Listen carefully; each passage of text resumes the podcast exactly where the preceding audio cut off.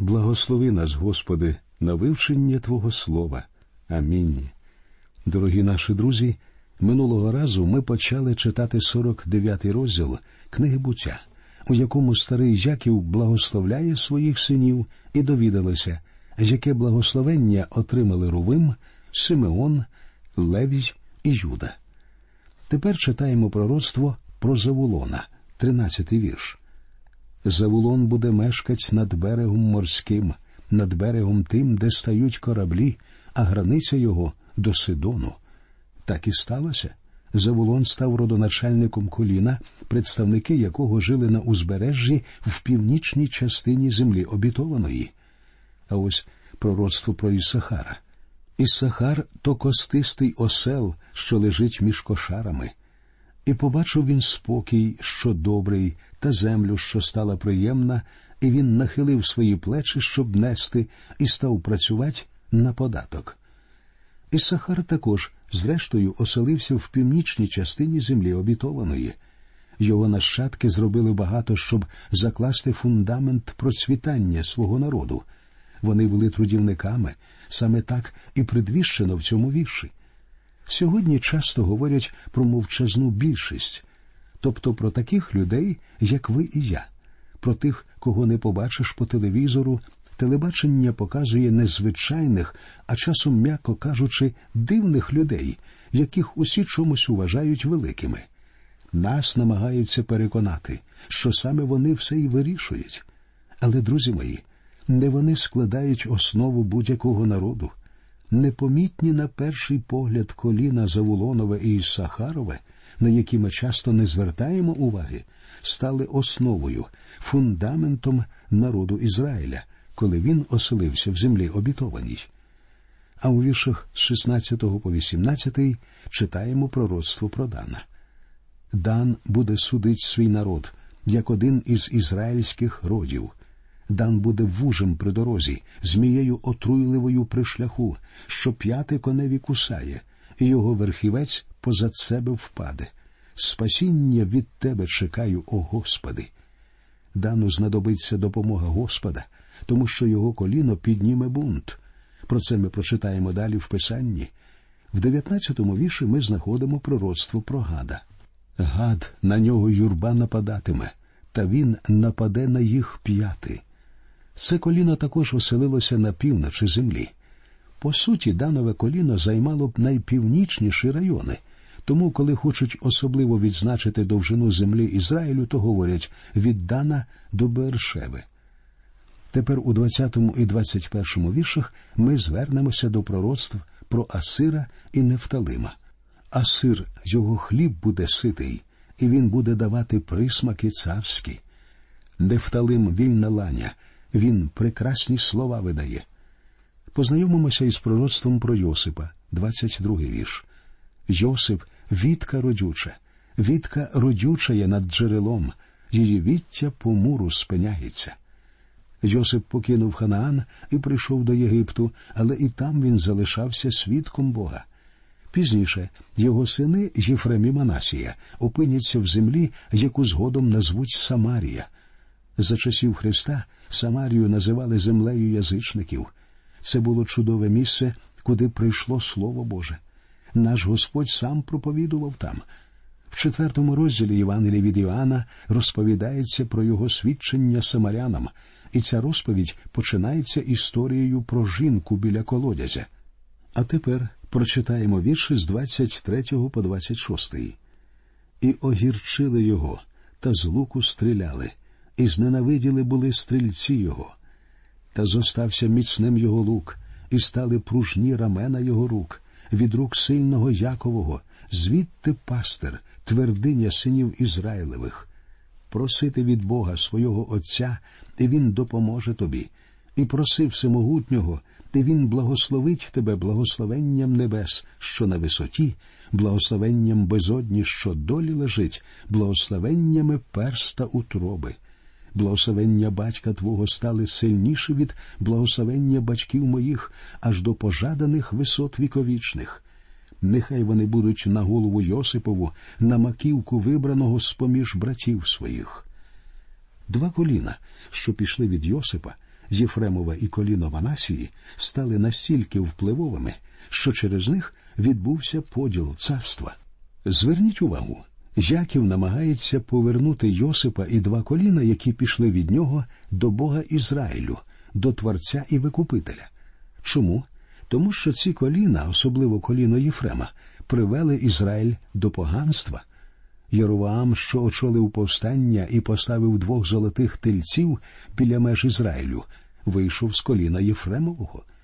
І зараз на смертному одрі Яків закликає його повернутися до Бога своїх батьків. У 27-му вірші ми знаходимо пророцтво, призначене Веніамину. Веніамин хижий вовк. Вранці їсть він ловетву, а на вечір розділює здобич. Досить дивне пророцтво. Веніамин був дуже тісно пов'язаний з Юдою. Він навіть пішов з коліном Юди при поділі царства. Коліно Веніамина було єдиним, котре залишилося з домом Давида. Взагалі ж, коліна, що є нащадками різних синів Ізраїлю, є для нас важливими. Тепер до кінця Біблії нам будуть зустрічатися люди, які всі походять з колін Ізраїлевих. А зараз давайте прочитаємо останні слова Якова і подивимося, як він умер. Читаємо вірші з 29 по 32. І він наказав їм і промовив до них Я прилучаюся до своєї рідні. Поховайте мене при батьках моїх у печері, що на полі Єфрона хіттеянина, у тій печері, що на полі Махпели, що навпроти Мамре, в ханаанській землі, яке поле купив був Авраам від Єфрона хіттеянина на володіння для гробу. Там поховано Авраама і жінку його Сару, там поховали Ісаака та його жінку Ревеку, і там поховав Ялію. Поле й печера, що на нім, то добудок від синів хета. Як бачимо, смерть Якова це ще не закінчення його існування. Він хоче залишатися зі своїм народом. Він хоче бути похованим у печері, що купив свого часу Авраам. Він хоче бути впевнений, що залишиться у тій землі до дня, коли повстане з мертвих і зможе жити на цій землі вічно. Ми бачимо, як багато Яків знав про історію своєї сім'ї. Не думаю, що вся ця історія була в нього записана в якому-небудь зошиті. Просто він все добре пам'ятав. 33 вірш. І закінчив Яків заповіта синам своїм, і втягнув свої ноги до ліжка та й спочив. І він прилучився до своєї рідні. Цікавий факт. До останнього моменту ноги Якова торкалися підлоги. Почав він своє життя тілесною людиною. Під час народження він тримався за п'яту свого брата, саме тому його і назвали Яків, той, хто всіх долає. І він повністю відповідав своєму імені. Він ніколи не упускав того, що потрапляло йому до рук. Він завжди прагнув бути першим. Він не гребував звертатися до будь-яких засобів досягнення мети. У молодості він покладався тільки на свою силу і здібності, хитрість і винахідливість. Він був упевнений, що сам може про себе подбати, і Бог йому не потрібний. Він був самовпевнений, напористий, агресивний і заслуговував презирства. Але в Пенуїлі Бог показав, що він сильніший за Якова. Після цього випадку Яків усе життя кульгав. Йому довелося ходити на трьох ногах, тобто з ціпком. І зараз, перед смертю, він сидить на ліжку, обпершись на свій ціпок. Час прийшов. Він лягає, відкладає ціпок, він готовий до смерті. Таким є Яків. Він пройшов довгий життєвий шлях. Настають його останні хвилини. Він виявляє зрілість своєї віри і чекає дня, коли повстане з мертвих у цій землі, як і обіцяв Бог. І на закінчення вивчення цього розділу давайте прочитаємо тринадцятий вірш з одинадцятого розділу послання до євреїв. Усі вони повмирали за вірою, не одержавши обітниць, але здалека бачили їх і повітали, і вірували в них та визнавали, що вони на землі чужинці і приходьки. Тепер, друзі, ми переходимо до заключного розділу книги буття. Тут говориться про поховання Якова в Ханаані, а також про смерть і поховання Йосипа в Єгипті. Останній розділ книги буття таким чином сумний. Ми вже звернули увагу на те, яке велике значення книга буття надає смерті. Бог сказав Адамові в 17-му вірші другого розділу книги буття. Але з дерева знання добра і зла не їж від нього, бо в день їди твоєї від нього ти напевно помреш. Пізніше апостол Павло у своєму посланні до римлян, п'ятий розділ, дванадцятий вірш, писав Тому то, як через одного чоловіка ввійшов до світу гріх, а гріхом смерть, так прийшла і смерть у всіх людей через те, що всі згрішили. Книга буття це яскравий доказ існування гріха і реальності смерті. Вона відкривається сценою в райському саду, де присутні Бог і людина, і закінчується сценою смерті.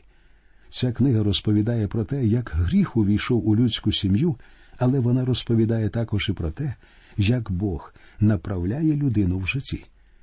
Почнемо з перших двох віршів 50-го розділу книги буття. І впав Йосип на лице батька свого та й плакав над ним, і цілував його. І звелів Йосип рабам своїм лікарям забальзамувати батька його, і забальзамували ці лікарі Ізраїля. Нам відомо, друзі, що єгиптяни були фахівцями з бальзамування. Ми всі знаємо про єгипетські мумії. Там використовувався особливий метод бальзамування, що залишився нерозкритим і донині. І ось Йосип запрошує лікарів, які бальзамують тіло його батька. Я думаю, що мумія Якова знаходиться зараз у Хівроні. Згадайте, Яків сам бажав, щоб його поховали в печері Махпела, оскільки його надія була земною надією. Коли він воскресне з мертвих, він опиниться у своїй землі зі своїм народом, народом Ізраїлю. Надія ж віруючих сьогодні, надія всіх членів церкви Господа Ісуса Христа, полягає в тому, що ми разом з Господом піднесемося на небо в місце, що називається Новий Єрусалим. Це два різних види надії, але і одне, і друге обіцяв нам Бог, а тому і те інше є добром для людини. Читаємо третій вірш. І сповнилося йому сорок день, бо так сповняються дні бальзамування, і оплакував його Єгипет сімдесят день. На бальзамування пішло сорок днів. Вся ця процедура, мабуть, складалася з декількох етапів. Зверніть також увагу, що єгиптяни оплакували Якова. Не думаю, що вони робили це лише тому, що повинні були зробити. Мені здається, Яків став справжнім святим у землі єгипетській, і його, напевно, поважали як батька Йосипа. Йосип був їхнім рятівником, але мені здається, що його батько Яків став тоді справжньою святою Божою людиною. Читаємо вірші з 4 по 8. А як минули дні оплакування його, то сказав Йосип додому фараонового, говорячи Коли знайшов я ласку в очах ваших, то говоріть до ушей фараонових так.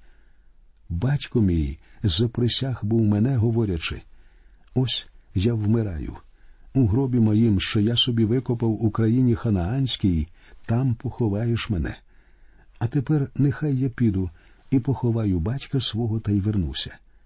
І сказав фараон Піди і поховай свого батька, як заприсяг він тебе.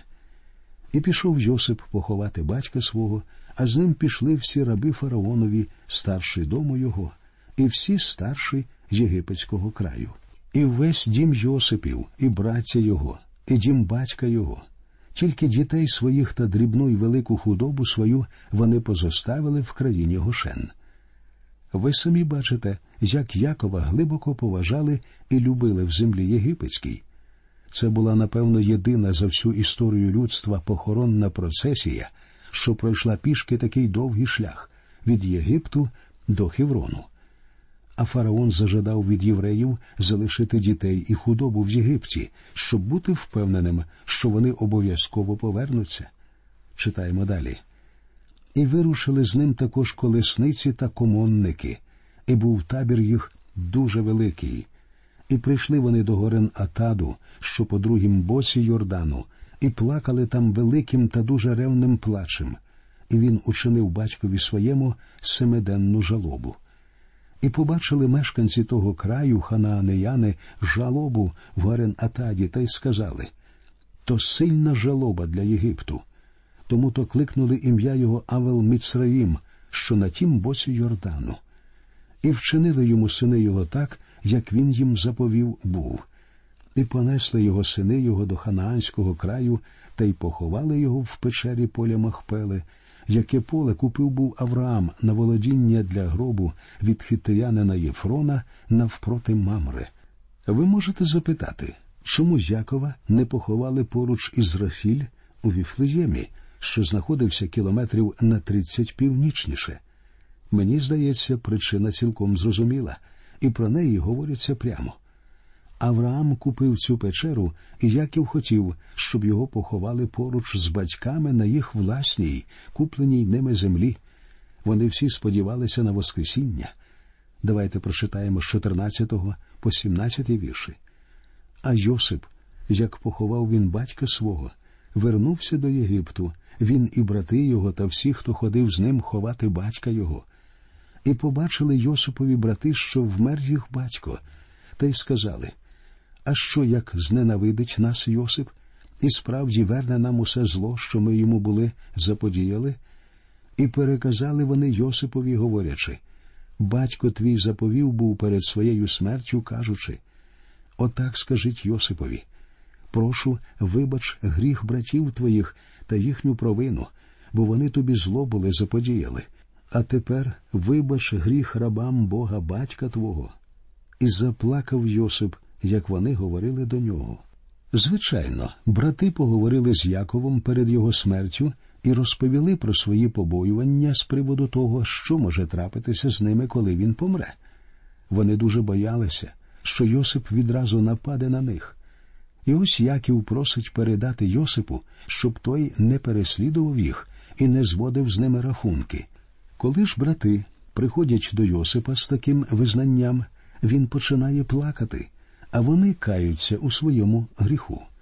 Читаємо 18-й вірш. І пішли також браті його, і впали перед лицем його, та й сказали Ось ми тобі зарабів. Як бачите, пророцтво про те, що вони впадуть перед ним на коліна, збувається багаторазово. Дев'ятнадцятий вірш. А Йосип промовив до них Не бійтеся, бо хіба ж я замість Бога? Йосип, як завжди, не пропускає нагоди віддати славу Богові. А ось наступний чудовий вірш. Ви задумували були на мене зло, та Бог задумав те на добре, щоб зробити, як вийшло сьогодні, щоб заховати при житті великий народ. Друзі мої, у Бога є далека мета, яку ні ви, ні я ми не бачимо. Повинен зізнатися, що я така сама людина, як і інші. Я далі свого носа не бачу. І коли трапляється лихо, я запитую, чому ж Бог дозволив, щоб це сталося зі мною? Ми не повинні забувати, що в Бога завжди є добра мета і згідно його волі відбувається лише те, що веде до досягнення цієї мети. Тепер я прочитаю вірші з 21 по 23, Йосип продовжує говорити. А тепер не лякайтеся, я буду утримувати вас та дітей ваших. І він потішав їх і промовляв до їхнього серця. І осівся Йосип в Єгипті, він та дім батька його, і жив Йосип сто і десять літ. І побачив Йосип в Єфрема дітей третього покоління, також сини Махфіра, сина Манасійного, були народилися на Йосипові коліна. Виходить, що Йосип за життя став прапрадідусем. А наприкінці 50-го розділу нам розповідається про смерть і поховання Йосипа в Єгипті. Читаємо останні вірші книги буття з 24 по 26. І сказав Йосип до братів своїх Я вмираю, а Бог конче згадає вас і виведе вас із цієї землі до краю, якого присягнув був Авраамові, Ісаакові та Якову. І Йосип заприсяг Ізраїлевих синів, говорячи конче згадає Бог вас, а ви винесете звідси кості мої. І впокоївся Йосип у віці ста й десяти літ, і забальзамували його і він був покладений у труну в Єгипті. Так закінчується книга буття. Чому ж Йосипа не відвезли в Ханаан і не поховали там? Мені здається, Йосип безсумнівно став героєм землі єгипетської, і ніхто не дозволив би його сім'ї вивести його тіло. Він був для єгиптян видатним діячем, і вони його глибоко поважали. Вони, можливо, навіть пам'ятник поставили на його могилі. Але Йосип говорить своїм рідним коли будете повертатися до Ханаану, не залишайте мої кості тут. Йосип має ту ж саму надію, що і Яків. Він вірить, що Бог дасть їм землю ханаанську на вічне володіння, і тому вони хочуть воскреснути з мертвих у своїй власній землі. Йосип вірить, що Бог воскресить свій народ, щоб успадкувати землю обітовану. В одинадцятому розділі послання до євреїв в 22-му вірші говориться про це як про найвищий прояв віри у житті Йосипа. Вірою Йосип, умираючи, згадав про вихід синів Ізраїлевих та про кості свої заповів. А в 13-му розділі книги Вихід ми побачимо, як чудово Бог відповів на прохання Йосипа. Мойсей і діти Ізраїлеві взяли із собою кістки Йосипа, коли залишали Єгипет. Друзі, ми закінчили читати книгу буття, першу книгу святого письма. Але наші бесіди по вивченню Біблії на цьому не закінчуються, і ми сподіваємося ще не раз зустрітися з вами при дослідженні інших книг священного писання. Нехай поблагословить вас всіх Господь.